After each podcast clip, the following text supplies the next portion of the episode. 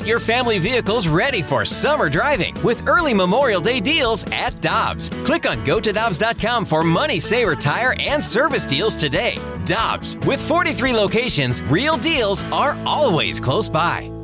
Mother's Day is around the corner. Find the perfect gift for the mom in your life with a stunning piece of jewelry from Blue Nile. From timeless pearls to dazzling gemstones, Blue Nile has something she'll adore. Need it fast? Most items can ship overnight. Plus, enjoy guaranteed free shipping and returns. Don't miss our special Mother's Day deals. Save big on the season's most beautiful trends. For a limited time, get up to 50% off by going to BlueNile.com. That's BlueNile.com. Hi, I'm Dan for Dobbs Tire and Auto Centers, here to share the easiest way to buy tires. Come to Dobbs. With the best tire brands and the biggest inventory, you'll get your tires the same day at the lowest price, guaranteed. Next time you need tires, get into Dobbs.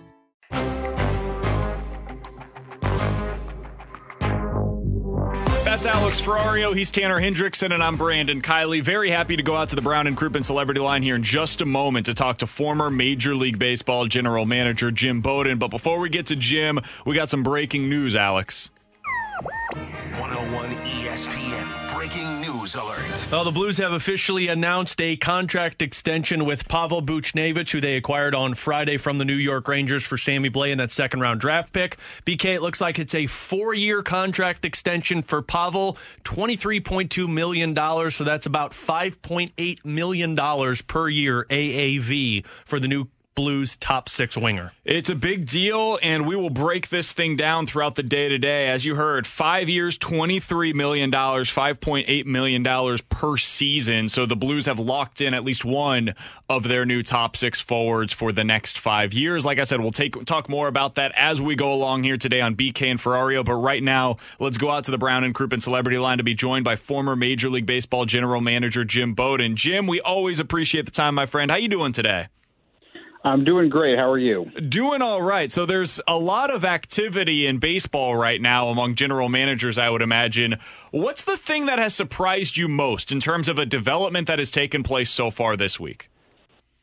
I mean, I think what's surprising probably is the Nationals listening on everyone not named Juan Soto. I mean, look where they are in the standings. I think we kind of expected them to turn into sell mode, so I don't think Max Scherzer's much of a surprise, or Brad Hand, uh, or Daniel Hudson. But I think including Trey Turner in that and listening to offers on him, I think that's been a big surprise. And also the fact that the Cubs haven't moved any of their top four guys.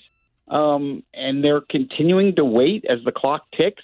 I find that kind of interesting um, and might lead me to believe that maybe only two of the four actually get moved. Jim, what happens with the Trey Turner scenario? Because the reports that I've seen say that Washington wants, you know, just a, a obnoxious amount of return for a player like that who is still controllable.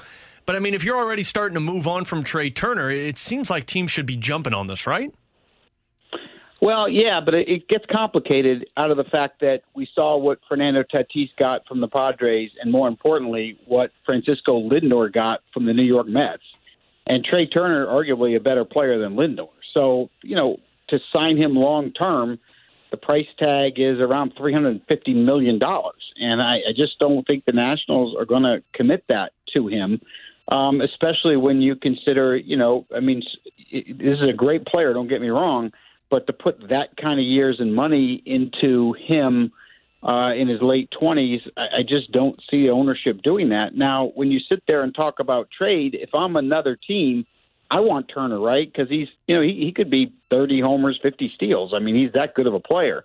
But here's the problem I control him for a year and two months, and I have to give up a boatload of my top prospects to get it done. And do I want to do that or just wait till free agency? When Javier Baez, Carlos Correa, Corey Seager, Marcus Semien are all sitting there on the marketplace, and I don't have to give up any prospects for them. I just have to write a check. So I think that's kind of where it gets tricky. I don't see Turner getting traded, but they certainly are listening, that's for sure. Jim, here in St. Louis, we've been paying attention to this shortstop market just kind of as, I guess, a little bit of insurance in case things didn't get better with Paul DeJong this season. How do you think this market's going to play out? I know this is not necessarily a trade deadline question, but with so many of them on expiring deals and maybe seeing Story or Baez traded at this deadline, how do you see this shortstop market playing out in the offseason? Well, I think they're all getting into free agency. Um, and I think there's going to be a demand because it, this is a very talented group of players. I mean, that really is. I mean, if I'm St. Louis, I, I want in on the shortstop group. Nothing against Paul DeJong, but I, I want more range. I want a better defender. I actually want a better hitter. I, I like DeJong's power, and I, look, I know he's been he's been serviceable, but I think he can do better. Um, so, you know, if I were if I were St. Louis, I would have interest in the shortstop market myself. Um, there's enough to go around, you know, that's for sure. Uh, but it's you know they all have kind of their own little issues or pimples, right? I mean, Corey Seager's been hurt most of the year. Um, but but the other thing is, all of these guys are going to get qualifying offers. Every single one of them. Um, there's not one that's not going to get that, and and then we'll we'll see how the market goes. I mean, you know, I think the problem you have is when you set the standard like Lindor and Tatis have done. It's it's going to take a while for the Correas and the Baez's and the Semiens to understand they're not that, and they're not going to get that. And so that it may take a while. I wouldn't think it's going to be a quick November or early winter meetings type of sign. We're probably, especially with the CBA up, we're probably talking about a January or February before before it really gets rolling. Jim, uh, we've seen a lot of teams connected in the rumor mill before trade deadline on the 31st, and I haven't seen any connections with the Cardinals. Why do you feel that is? Well, because I don't think they're buyers and I don't really think they're sellers, right? I, I think, and they haven't come out and said this, and I'm not giving any inside information. I've not talked to John Mozeliak on this, but I, I just, if I'm them, I know where where I am, right? I'm 50 and 50. I'm a 500 team. I'm 12th in runs scored. I'm eighth or ninth in ERA. I'm a middle of the road team. That's what I am. Can I fix this thing at the deadline and get to the postseason? Yeah, probably not. Not without giving up too, you know, too much of my farm system. So it's really not realistic for for the Cardinals, to be honest. But it's also a team that can have a quick turnaround, a great off season, and a quick turnaround next year and get right back in the race kind of situation. Um, you know, they, they, to me, they need a shortstop. To me, they need more starting pitching, another more bullpen depth. But I think it's all doable. I just think it's it's not doable right now, and so that's why I don't think you're re- really hearing a lot. The other thing is to keep in mind in John Mozeliak's career, for the most part, um, he has been a sharpshooter when it comes to moves. Like he doesn't make a lot of moves, but he identifies specific needs, like uh, maybe it's just one power right-handed batter or a third starter or a, a left-handed setup reliever, and he usually just chases that. But this team isn't that one player away, right? They're not just two players away, and I think that's why you're you're not hearing from them. I don't think he wants to trade more of his farm system. I don't. I, I don't, and I don't, and I don't think that you know they want to add a lot of payroll right now either. So I think it's kind of a, you know stand pat and hold. If I can tweak it a little bit, I will. But besides that, they're not playing on the big boys like the Padres and the Giants and the Dodgers and the Red Sox and the Blue Jays and the Phillies and the Mets. Mean, you have all these big market teams that literally are grinding right now. Like they're Minnesota, Colorado, and the Cubs can't put their phones down. Like they, they're getting texts and, and calls literally so so much during the hour you can't you can't they can't even get it through to them. That's how crazy it's been. St. Louis isn't going to get in that kind of bidding war, not this year. Jim Bowden, former MLB general manager, joining us here on 101 ESPN. You can hear him on MLB Network Radio. You can watch him on CBS Sports HQ, and he's a very busy man. You can also read him over at The Athletic as well.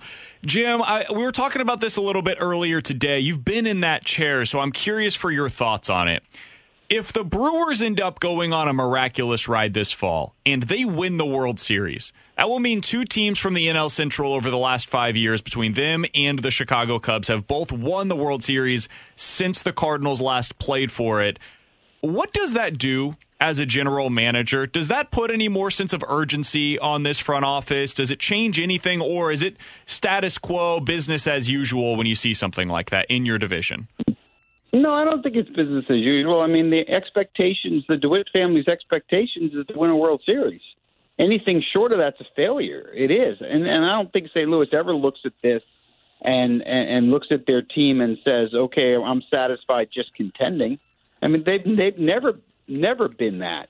Um, but they're they're going through a little spell right now where the farm system isn't developing, you know, what they need at the big league level. But you know, the young starting pitching isn't there yet. I mean, hopefully Matthew Liberatore will be one of those guys.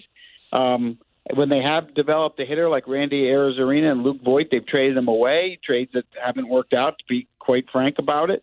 Um, but at the same time, you know, you don't make the Goldschmidt Arenado deals if if your eye isn't on a championship. You're not going to get them and spend that kind of money without that being a, a goal. So, you know, it's a grind and it's a challenge. But I mean, John Mozeliak knows what time it is, and he knows how important this off season is.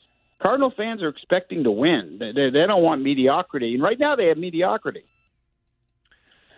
So, Jim, we just had a conversation a little bit ago uh, of how far off the Cardinals truly are for a World Series push. And, you know, we kind of went back and forth saying, you know, they're, they're missing a big bat still. You've talked about the shortstop. How far do you think the Cardinals are in terms of turning it around and putting them in World Series contention? Not for 2021, Jim, no, but for, for next for year. the future. Five players, two starters, two relievers, a big left hand bat, preferably a shortstop. Do you have any shortstops in mind when you when you're talking about that? Out of curiosity, I I, I love a healthy Corey Seager. Absolutely love him because he steps up on the biggest stage in the biggest moments. Remember, he was the LCS MVP and the World Series MVP last year. I mean, that's what he is in the biggest moments. The guy can flat out hit. He's got power. Um, if he can stay healthy, his you know his prime years are still right in front of him. He's he's going to be a 330 100 guy, and to put that left hand bat in between Goldie and Arenado makes me want to eat sushi. Do you, uh, Jim? You've been in that chair. How would you feel about the amount of money, though, that you would then be spending on first base with Goldie, third base with Arenado, and then a shortstop that I would imagine Corey Seager is going to come in at a minimum at twenty-five plus million dollars per year as well. Yeah, he, yeah, probably, but I don't think you're going to have to have the long term exposure because of his injury situation. So you might be able to get him on a much shorter deal. Um, and I, you know, you have to wait and see. We don't know how the market's going to play out, but I think that's a possibility based on the year that he's had. Um, but yeah, I mean, the financial part of it is always always plays a factor. You know, I, I've just always felt like if you're going to spend the money, make sure you're spending it on stars. And my preference is make sure you're spending it on guys that are still in their 20s. Um, and as long as you can check those boxes, yeah, fine. I mean, the, the, the thing you can't do is waste money. And I'm not being critical because I do have great respect for the Cardinals and what they've done, but they've also done a lot of bad contracts. I mean, Miles Mikolas, the reliever they got from Toronto, over the years has been a lot of bad contracts. That's not how it works to win championships. You've got to spend the money on the big, important players, the starting rotation and the bats in the middle and then you can. I mean, all you got to do is look at Tampa Bay and San Francisco and Oakland. You can win with average players around the diamond. You you can win with average and above average players as long as you have the stars that can carry you. And I think the Cardinals continue to need to pump money internationally, continue to pump money into the draft, um, and you know try to keep trying to build a rotation from the farm system is the best way to go. And then, then if you can do that, then you've got the money to spend on Goldie, Arenado, and Seager, or Baez, or Correa, or whatever the situation is. Jim, we always appreciate the time. We'll be listening to you on MLB Network Radio, watching you on CBS Sports HQ, and reading your work over at The Athletic as well. Thanks so much for hopping on with us today. I know it's an unbelievably busy time of year for you, so appreciate the time. Yeah, thanks for me on. Appreciate it. The Venture X card from Capital One gives you more of what you love, like premium travel benefits and access to Taylor Swift tickets. Oh, I do love her. Earn five times miles on flights and 10 times miles on hotels through Capital One Travel. Enjoy your stay in Suite 13. Whoa, 13? That's Taylor's lucky number. Plus, get access to Taylor Swift The Eras Tour, presented by Capital One. Maybe I'll see you there. The Venture X card from Capital One. What's in your wallet? Terms apply. See CapitalOne.com for details. Peloton's best offer of the season is here. Get up to $300 off accessories when you purchase a Peloton bike, Bike Plus, or Tread. Choose from a variety of accessories like our cycling shoes, a heart rate monitor, non slip grip dumbbells, and more. If you've been looking for a sign to join Peloton, this offer gives you everything you need to get going. This limited time offer ends November 28th. Visit onepeloton.com to learn more. All access membership separate. Offer starts November 14th and ends November 28th. Cannot be combined with other offers. See additional terms at onepeloton.com.